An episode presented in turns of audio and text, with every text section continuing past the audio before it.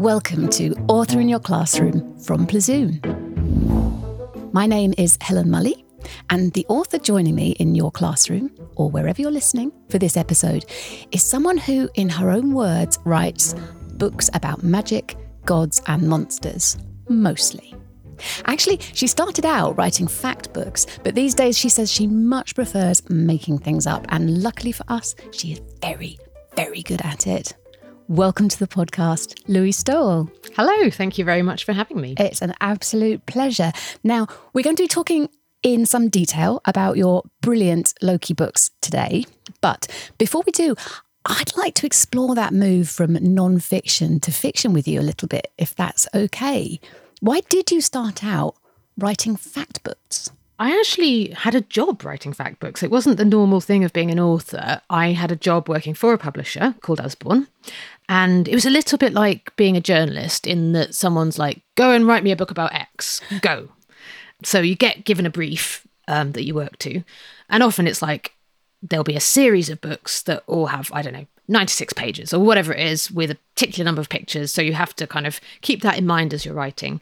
So I ended up doing, you know, more or less every topic you can imagine, except I never wrote a book about dinosaurs. That's the one thing I didn't do. Oh. Which is I quite I'm quite glad of because they keep changing what dinosaurs look like all the time. they didn't have feathers, then they had feathers, and then they had they didn't have feathers again. So I, I feel like it's too fast paced for me. Um, but I wrote a lot of books about space, which I really enjoyed, which does change a lot, but weirdly not as much as dinosaurs do, given that you know spaceships are supposed to be the future and dinosaurs the past. Um, but but yeah, I loved really learning the kind of nerdy detail of how spaceships work. I wasn't as interested in the astronomy side; it's more the kind of spaceships and rockets, um, and how kind of. I quite enjoyed learning about how different countries work together as well. So, kind of, you know, Russia and the United States, who are not, let's say, on the same side of things, actually managing to collaborate in space but also just all the little details like when a, a spent rocket so once a rocket's used up all its fuel it kind of falls back down to earth again. There's kind of a weird side business of people picking up old rockets where they've landed and selling them on for, for like scrap metal. And just all the details about being an astronaut because um, i work quite closely with the uk space agency and also with nasa um, just to get those kind of insider details. And found myself on the website of transcripts of the Apollo landing. So for when when people landed on the moon, and they're wonderful because I mean some of them are very boring technical detail of like you know how are the thrusters doing. But there's one on Apollo 10, which is my favorite moment in space history, which people don't talk about enough um, because it was before the moon landings, where the toilet breaks and a poo floats loose and they have this argument on the transcript about whose it was and they, they're talking about the consistency it's like no mine aren't that sticky it's not mine um, so it's this kind of in some ways like very high-tech mission but also they just have very normal problems um, and you know arguments about whose job it is to fix it and it's in the midst of all this very serious life and death stuff. that does sound really interesting and exciting and fun. I suppose it's a little bit like when the teacher is telling our listeners, right, I want you to write three paragraphs on this subject. Go off and research it and, mm. and then write me a piece. Yeah. And you need to do, I don't know, 200 words or however many words it's supposed to be. Yeah. Yeah. So it's sort of working within very specific limits, um, which, you know, definitely is enjoyable in, in lots of ways. But I think moving on to writing my own fiction meant that I, I was the one setting the limits and setting the rules. So what was the idea? The idea that took you from from writing fact books to order for somebody else to writing your own fiction story? Not a specific idea because I've always written. Um, it was more a matter of finding an idea that someone wanted to pay me for. so um, I think because I, I feel like there's two different things. There's being a writer and there's publishing books and they're they're very different. And being a writer is something you are as soon as you write. So I've been writing since I was eight years old, so I've always been a writer.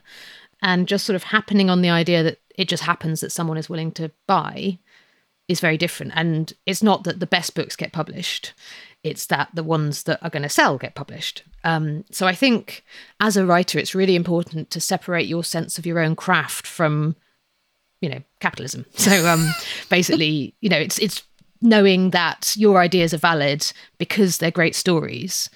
Um, and it did take me a long time to realize that. And and by the time I'd realised that, then someone was willing to buy them and put them into book form. But actually, I think it's important to hold on to that and that idea that creativity is valuable for its own sake. And, you know, storytelling is everywhere and it's in every part of your life. You know, you're whether you're writing it down or telling your friend a story about what happened. Things like, you know, comic timing are really important about when you tell the punchline. So I think that sort of storytelling has been, always been part of my life. Like I always t- like telling stories of funny things that have happened to me. Normally, I change them because they're not as funny in real life. so you've just got to slightly change the ending. Um, you know, sometimes you can tell from your audience how much they're enjoying it, and then if you're slightly losing them, that's when you add a little twist.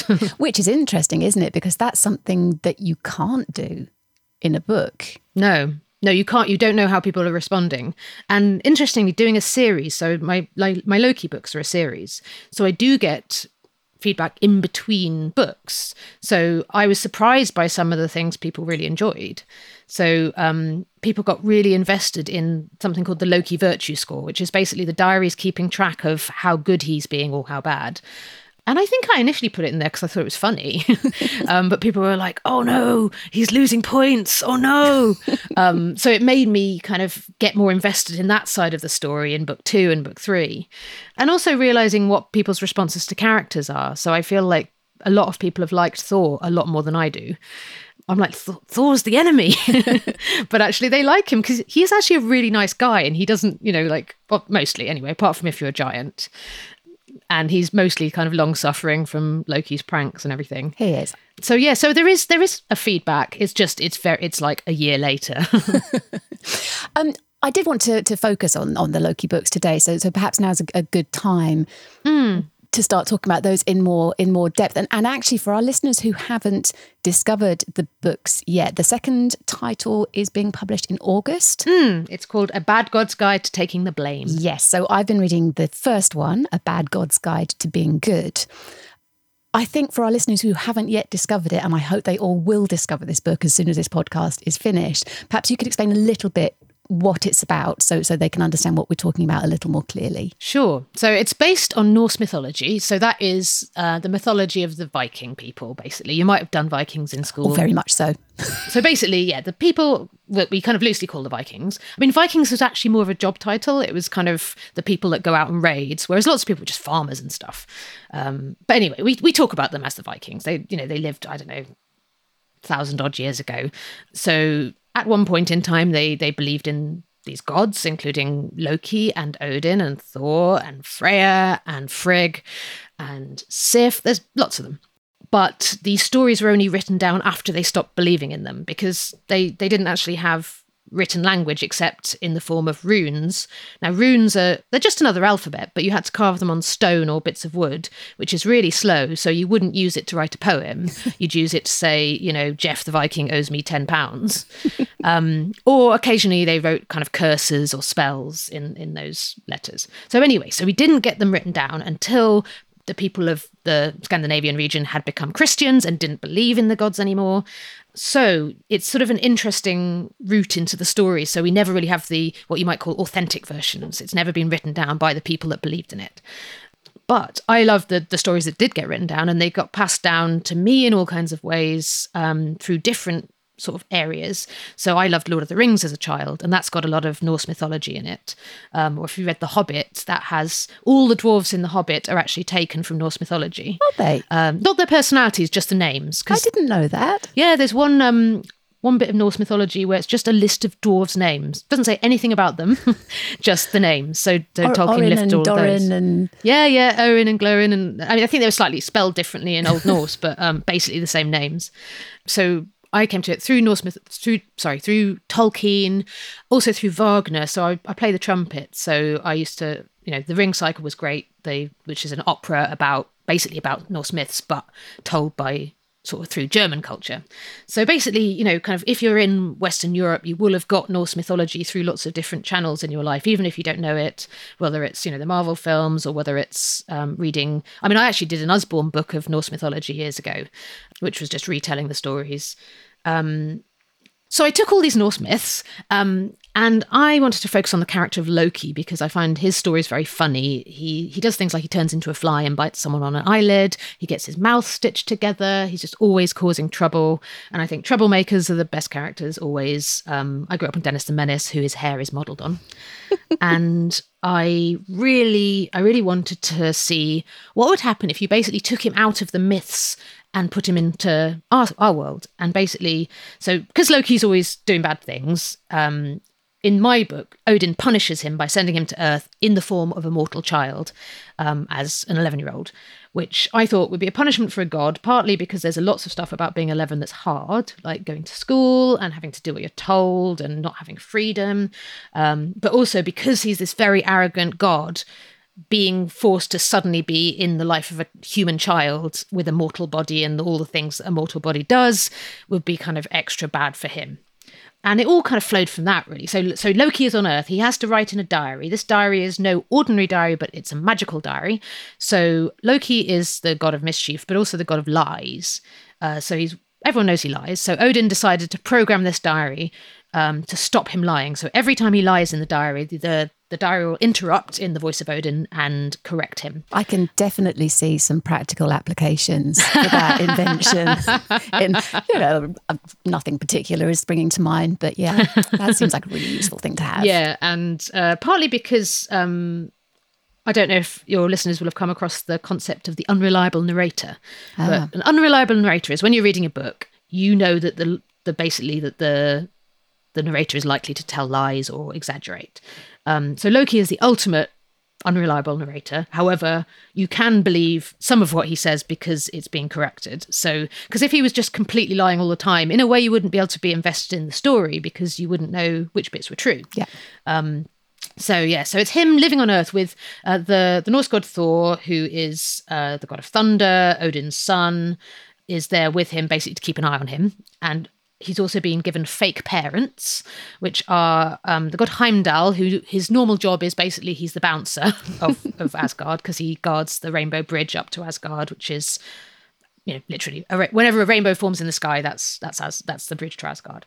Um, however, he's down on Earth to keep an eye on Loki, and I, I chose him because I felt like he is he is basically a kind of bodyguard slash bouncer, so he felt like a good person.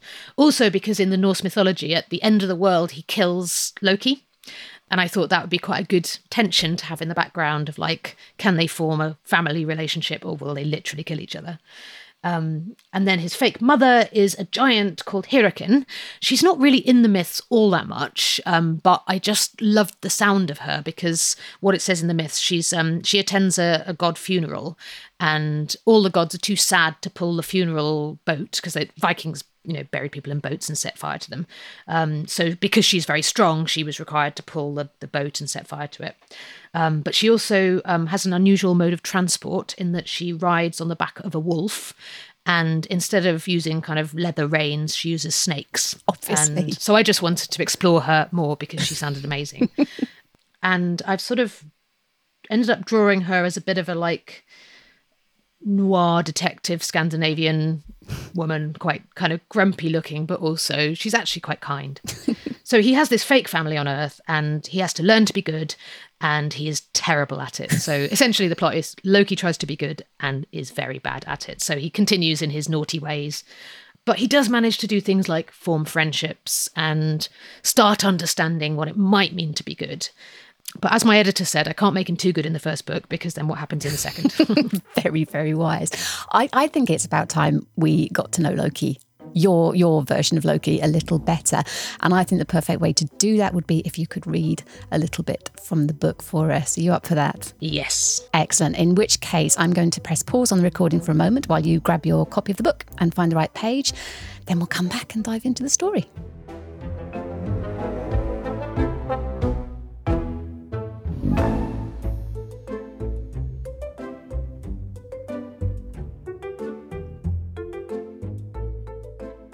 Welcome back to this episode of Author in Your Classroom with our very special guest, Louie Stowell. Now, Louie, you're going to read a bit from the first book in your series about Loki, the Norse trickster god. Before you start, perhaps you could explain a little about where we are in the story. You've given us the background, but this is, this is quite early on in the story, I think, so listeners can put themselves in the picture. Yes, so I'm going to read from chapter two. So, what you've missed in chapter one is Loki has been sent down to Earth, literally thrown down the Rainbow Bridge, splat, landed on the floor, currently in the body of a mortal boy. He's discovered that um, he's here for a while. Um, he's got to learn to be good. Um, he's been given his mission by Odin, and that he's going to be living in this what he thinks of as a hovel. It's actually quite a nice human house, but obviously he's used to Asgard, which is basically a palace. Yes, so he's going to be here. He's kind of not exactly made his peace with it, but he's going to start this whole game. I slept badly in the lumpy human bed. Where are my pillows of dove feathers and my eiderdown knit together with soft, fluffy clouds? Say what you like about Asgard, and I often do, but its soft furnishings are second to none. The day got no better. Instead of my usual breakfast of honey and ambrosia and roast meats, I was forced to sit at a tiny table, elbow to elbow with Thor, and offered a sad box emblazoned with the words Wheaty Treats. I came to understand that this was not a matter of bad spelling, but an attempt to be amusing. Reader, the contents of the box were not treats, misspelled or otherwise. It was like eating grit coated in sugar. For some reason that I cannot comprehend, they were drowned in milk until they went soggy, giving them the consistency of furry snot. Apparently, many humans eat this every day, not as part of a divine punishment, even. It seems I have a lot to learn before I understand mortals. To be fair, I have a lot to learn before I'll understand Thor, too. It baffles me that he's the one the gods admire. I once caught him cutting his toenails at the feasting table. I say caught him, but actually he cried out, Behold my mighty toenails! See how they sail across the feasting hall! so I didn't have to do a lot of detective work there. After our pathetic breakfast, Hyrrokin walked us to the terrible place humans called school. Picture a prison full of cruel guards, where the corridors smell of cleaning chemicals and despair, and you're about halfway to truly understanding the nature of mortal school. We weren't allowed to travel there by wolf because A, I'm not allowed to ride the wolf after last time, and B, humans would run away in fear and I would lose me virtue points. Besides, Hyrrokin has disguised her wolf as a dog. What self respecting god would ride a dog? But we did take it with us on our walk to school. Hyrrokin said it would help us make friends. This seemed an absurd statement, but indeed, when we reached the school gates, a number of children clustered around us to stroke the dog. Humans are so weird about dogs. They don't seem to realise that dogs are like wolves, but pathetic. A wolf, one, tears out throats, two, howls at the moon in the dead of night, three, looks cruel and awesome. Whereas a dog, one, never rips out throats, two, sucks up to humans, three, whines and makes annoying yappy sounds, four, who's on the floor? Even Thor doesn't do that. Well, maybe once. Hyrrokin has named her wolf in dog form Fido. Giants are known for many things fighting, magic and trickery, building very big walls, shape shifting, but imagination is definitely not one of their top qualities. Once Hyrrokin had turned around and walked the dog away, we joined a flood of mortal children flowing in through the school gates, all yelling and screaming and laughing. We followed the throng into an empty outside area within the school walls, a sort of courtyard or perhaps a pen to contain these feral beings. They all yelled and fought and tussled like animals. Thor would no doubt fit right in here. As we walked through this holding pen, which later I discovered was called a playground, many stopped to look at us, or rather, at Thor. It pains me to say that all heads turned to look at him. Girls giggled as he passed. Boys stood a little straighter. Some giggled too. Only one figure didn't give him a glowing look of approval. A tall, well built girl with blonde plaits and a grim expression. She glared at both of us as we passed. I don't know if we'd done something to offend her or if that was just her face. It was a familiar look for me, the same look had been on the goddess Sif's face after she discovered I'd cut off her hair. In fact, it was the look every god gave me at least once a month, usually after I'd done something especially witty and amusing. I don't know why this girl was giving me the look. I hadn't done anything to her other than walk past, being generally magnificent. Unless she was jealous of my magnificence. It was probably that. Correction. It was not that. Thank you so much, Louie. The book is so much fun to read and to listen to, actually. And, and I do think a lot of that has to do with Loki's voice, the voice you've found for him, and how completely deluded he is about almost everything. I have to say, when I started reading the book, one of my first thoughts was how rare it is, possibly even unique. I'd, I'd need to check that to have a children's book essentially narrated by a grown up, albeit one trapped in a child's body. But the more I got to know Loki, the more I realised he, he's thousands of years old, but he's not really a grown up, is he? Maybe no. that's why it works. I mean, I actually see that none of the gods are really grown ups. Um, it, that's how kind of I view them. Um, because part of what makes you grow up is having to deal with difficult circumstances, and the gods, you know, lie around having kind of ambrosia fed to them, uh, you know, magically. So I think when you've got that kind of magical paradise to live in, you're not really forced to kind of deal with all the boring things that grown ups have to deal with. That actually kind of forces them to, I guess well, from a point, child's point of view, become really tedious, but from a grown up's point of view, actually kind of learn a few life skills. So Loki's never had to learn how to do his taxes or, you know, pay pay for his milk or anything. um, and but neither is Thor, neither is Odin. I think yeah. none of them are really all that grown up. So uh, writing um, Heimdall and Hyrrokin, for instance, they're kind of learning how to be grown ups themselves in in a different way. I mean, mind you, I think Hyrrokin is the only grown up because as a giant, they don't have such an easy life. I, I love that they learn how to be grown ups by, by doing the gardening. Yeah. and and go and going for an enforced drive in the car. Yeah. And reading parenting manuals as oh, well. yes. um, which I have a lot of fun coming up with the titles for those.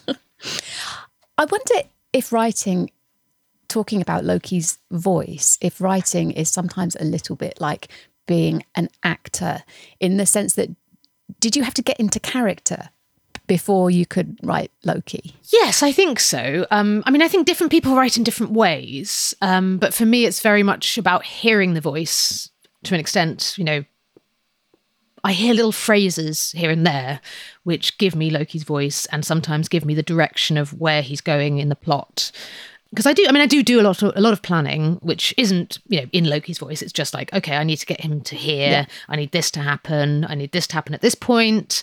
But once I've got that all kind of written down, then then I can kind of little phrases bubble up, little moments within his head.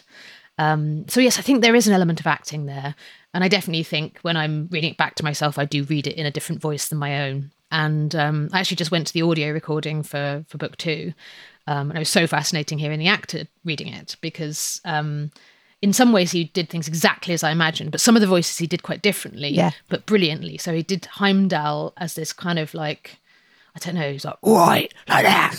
Um, and uh, quite a tough guy. And I, and I think like, I think in my head his voice was a bit gentler, but actually I really liked it. And now I think now when I'm writing Heimdall, I might hear that. So it's it's interesting how it kind of feeds back in. That is nice when readers' experience of your story influences how you think about the story. That that's quite mm, exciting, I guess. Definitely. I, I, sometimes think readers sometimes notice things that writers don't notice. So um, I actually studied English at university, and a lot of it I wasn't that interested in the kind of theoretical stuff. But there was this one theory where basically the idea is it's the readers that make the meaning. Like basically, readers are the true tellers of the story because they're the ones that put it all together and decide what it's going to mean, what it's going to mean to them. And I think I really that really resonated with me because I think until a book is read, it doesn't mean anything, you know. And what I think it means is sort of irrelevant because actually a reader could get something completely different out of it, and that's still true and real, even if I never meant to put it in there. They they've seen something I haven't. I love that. And I hope our listeners are as excited about that prospect as I am, because I think that gives you a, a whole new sense of, of power as a reader of a book that you're mm. helping to, to shape the story by giving it meaning. Um, now, of course, this is a podcast and not video, so we have we haven't got any visuals. So what our listeners won't know, unless they've picked up your book for themselves, is that it is full of drawings, doodles, comic scripts, visual gags, all done by you. Mm. Now, you've written a lot of books, but this is the first one that you've illustrated Yeah. as well as written. What did that add to the whole experience for you? It's interesting. So I've done so I've done illustrated books illustrated by someone else, non-illustrated books, and now obviously illustrating my own. And I mean, I actually really love collaborating with an illustrator. It's really fun. It again, they bring things to the story that you wouldn't necessarily put in there.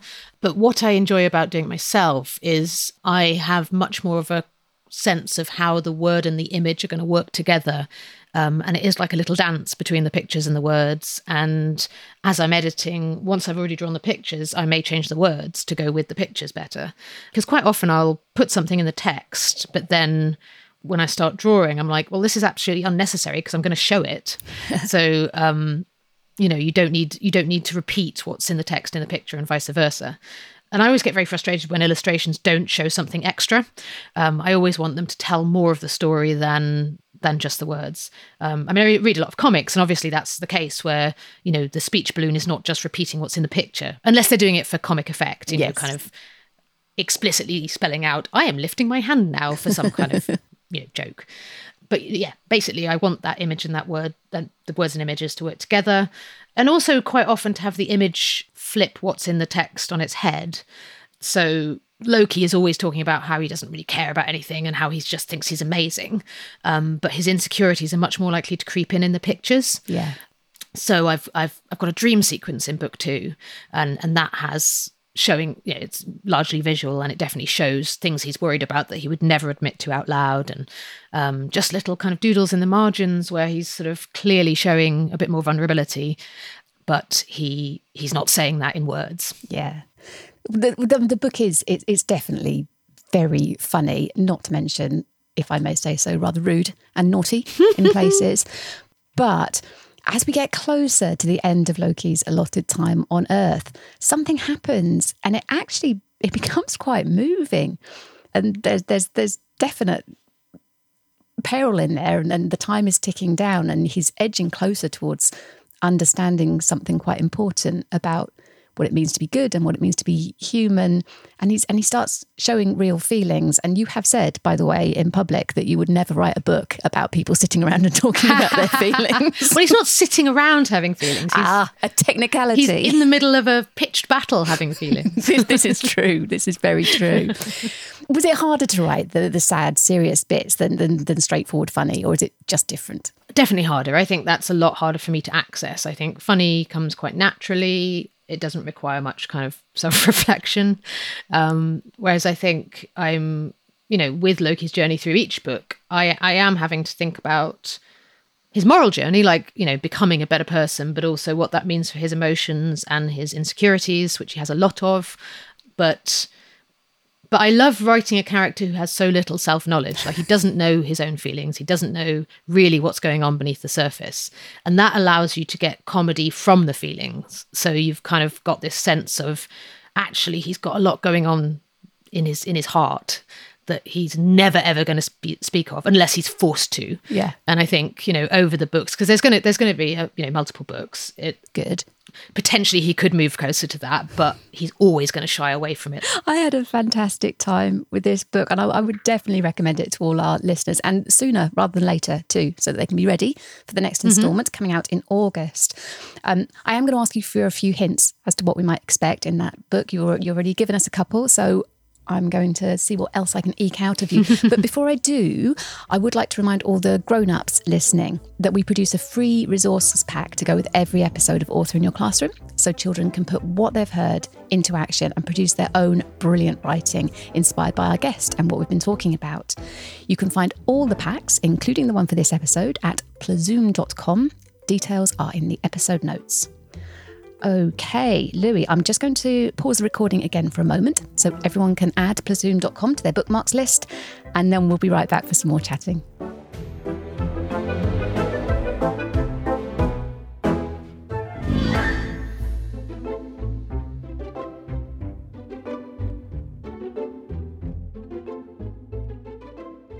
Welcome back once again to Author in Your Classroom, featuring Louie Stowell, author of Loki, A Bad God's Guide to Being Good, amongst many other fantastic books.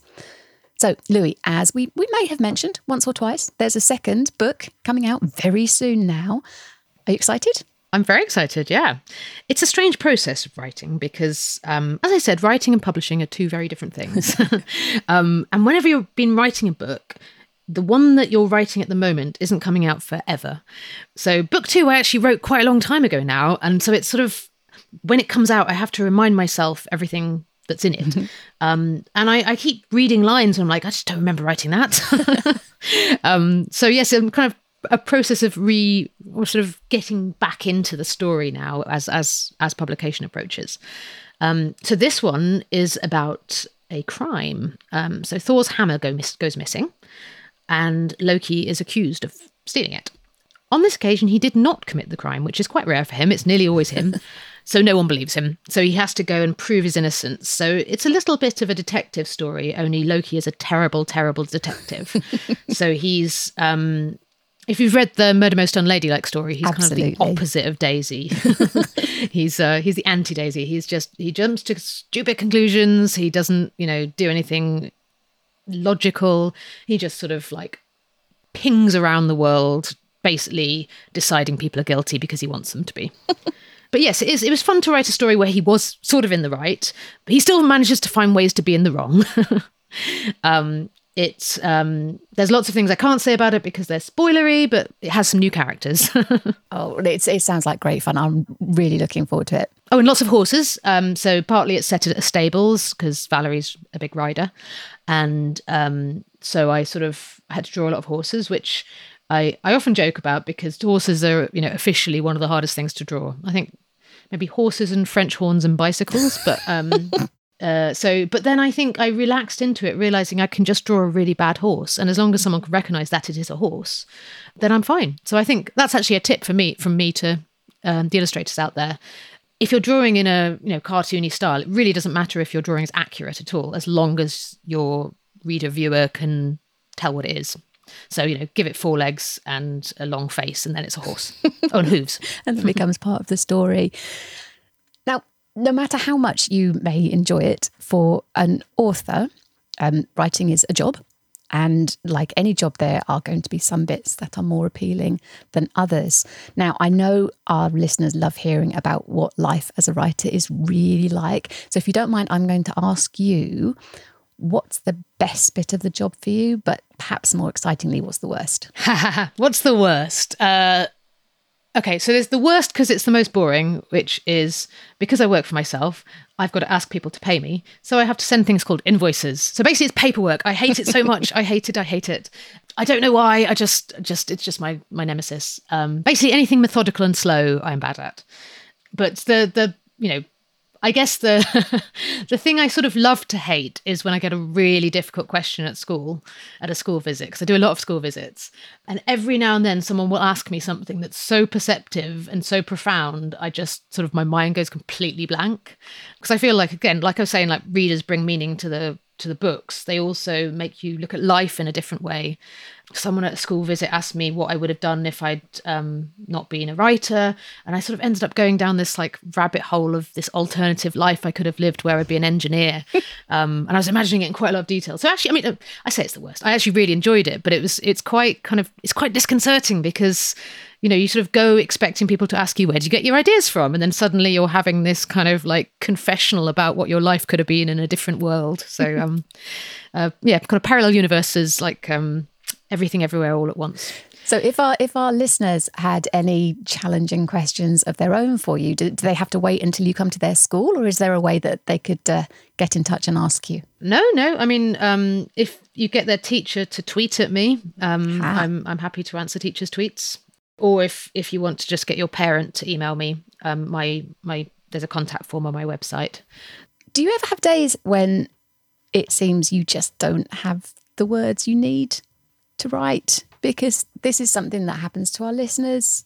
Sometimes they're in school and they're given a bit of paper and the teacher says, right, you need to write this thing now. And, and sometimes you're just not in a righty sort of a place. So what do you yeah. do when that happens? Um, well, if I'm on deadline, I've got to do it anyway. So I just sit down until it's done. Um, if I'm not on a very tight deadline, I will just not work that day. So I will go and do something else. Because um, I think um, obviously you can't do that in a school classroom setting. You've probably got to write when your teacher says write. But think about that as the deadline. And I think what I do then is I've started this sort of trick with myself where I say, you know what I'm going to do? I'm going to try and write the worst thing I can on purpose. I'm going to try and write something that makes no sense, basically just to put one word in front of another because you can always make words better once they're on the page, but you can't edit nothing. So I think I, I, give that advice a lot to writers who are starting out and feel a bit like stuck and self conscious and like they're not good enough. And because if you try to be bad, sometimes you'll come up with genius because actually your brain's really flowing and you're not thinking about it too much. So, you know, I literally sit there typing like sausage, sausage, rhubarb. Um, but then I'll be like, mm, what could Loki do with a sausage? And then, then you, you're, you're away. And I think it's often it's sort of something I call getting up in my head. Basically, if I'm too aware of what I'm writing, it's harder to write. Whereas if I try to be um, unself conscious, you know, so there's something called free writing where you literally you just kind of write your internal monologue, which might be just like I can see a desk and there's someone sitting next to me, and tonight I want to have this for tea, and ooh, what's for Christmas? What am I going to do for Christmas? And then you might actually realize you're writing something good after a while. Like normally the first bit isn't, but um, uh, but also, I think sometimes it's about approaching something in a new way. So often where I get stuck isn't so much the writing as the editing, because my editor will say, "Oh, you need to change this for this reason," and I'll agree. Um, but then I get stuck with it. But what I try to do is I sometimes go back to the sort of ignore what I've actually written and then just write it again from from scratch. Um, and sometimes again that will get me unstuck. Um, or because a lot of my books are you know illustrated i will draw it instead of writing it. So sometimes getting you know putting down your ideas in a different medium first will get you there. Or you know draw it as a diagram or some some other kind of form. Or actually my top tip is talk to someone else if you're if you're allowed to in, in the classroom. But um, sometimes talking through your ideas with someone can really help you actually know what you want to say because sometimes i don't know what i want to say until i've said it. So i think kind of having someone you can bounce ideas with like a friend you know, again, not in the classroom where you're not supposed to talk, but like, you know, at break or whatever, you can have a chat. Um, and sometimes they'll spot something you didn't spot in your own idea. I think that is all so useful because we can get in our head that, that writing is, is a solitary occupation and you sit alone at your desk and the ideas appear in your in your mind from nowhere but a lot of it is reacting to what's around you isn't it it's reacting to what you see mm. and what hmm. you hear and also you can you can make those interactions as you say you can speak to your friend or or you can draw a picture and then and then kickstart those ideas yeah and in, in terms of where you get ideas from i think my um obviously with Loki, I got my ideas from a book because Norse mythology is written down. So I think sometimes reading is where you get your ideas. Yeah. And it may not be as literal as that. Like not everyone will be like, I'm going to do it based on this. But um, but I do think the more you read, the more you kind of understand how stories work. You get this kind of deep sense of the structure of things which means that your brain is much more likely to then create its own stories because you're used to okay well this is what happens in the climax of a story so your brain's like oh this could happen at the climax of the story which is the you know really exciting bit i don't know like uh, aliens could invade or whatever your story is about um, I mean, I tend to write the sort of stories where aliens would invade rather than sort of stories where you argue with your best friend. But actually, I guess Loki does both. That's brilliant. Thank you so much. And believe it or not, we've, we've come to the end of our, our time for this episode. Thank you so much for being a part of it. And of course, for writing such funny, brilliant books. Really looking forward to the next one and all, all the ones after that. It's going to be an exciting ride. Thank you for being part of the podcast today, Louie Stowell. Thank you. And thank you too to all our listeners. We've had a great time. We hope you have too. I'll be back soon with another author to welcome into your classroom. But in the meantime, keep reading, keep writing, and keep those imaginations lively.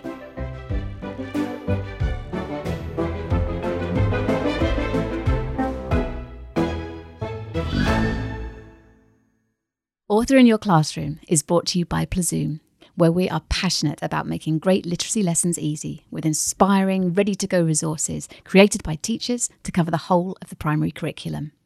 So, whether you're a teacher desperate for SATs revision that pupils will actually enjoy, a parent just as baffled by fronted adverbials as your child, or anyone looking for fun ways to keep children reading and writing during the summer holidays, we've got hundreds of brilliant ideas to explore.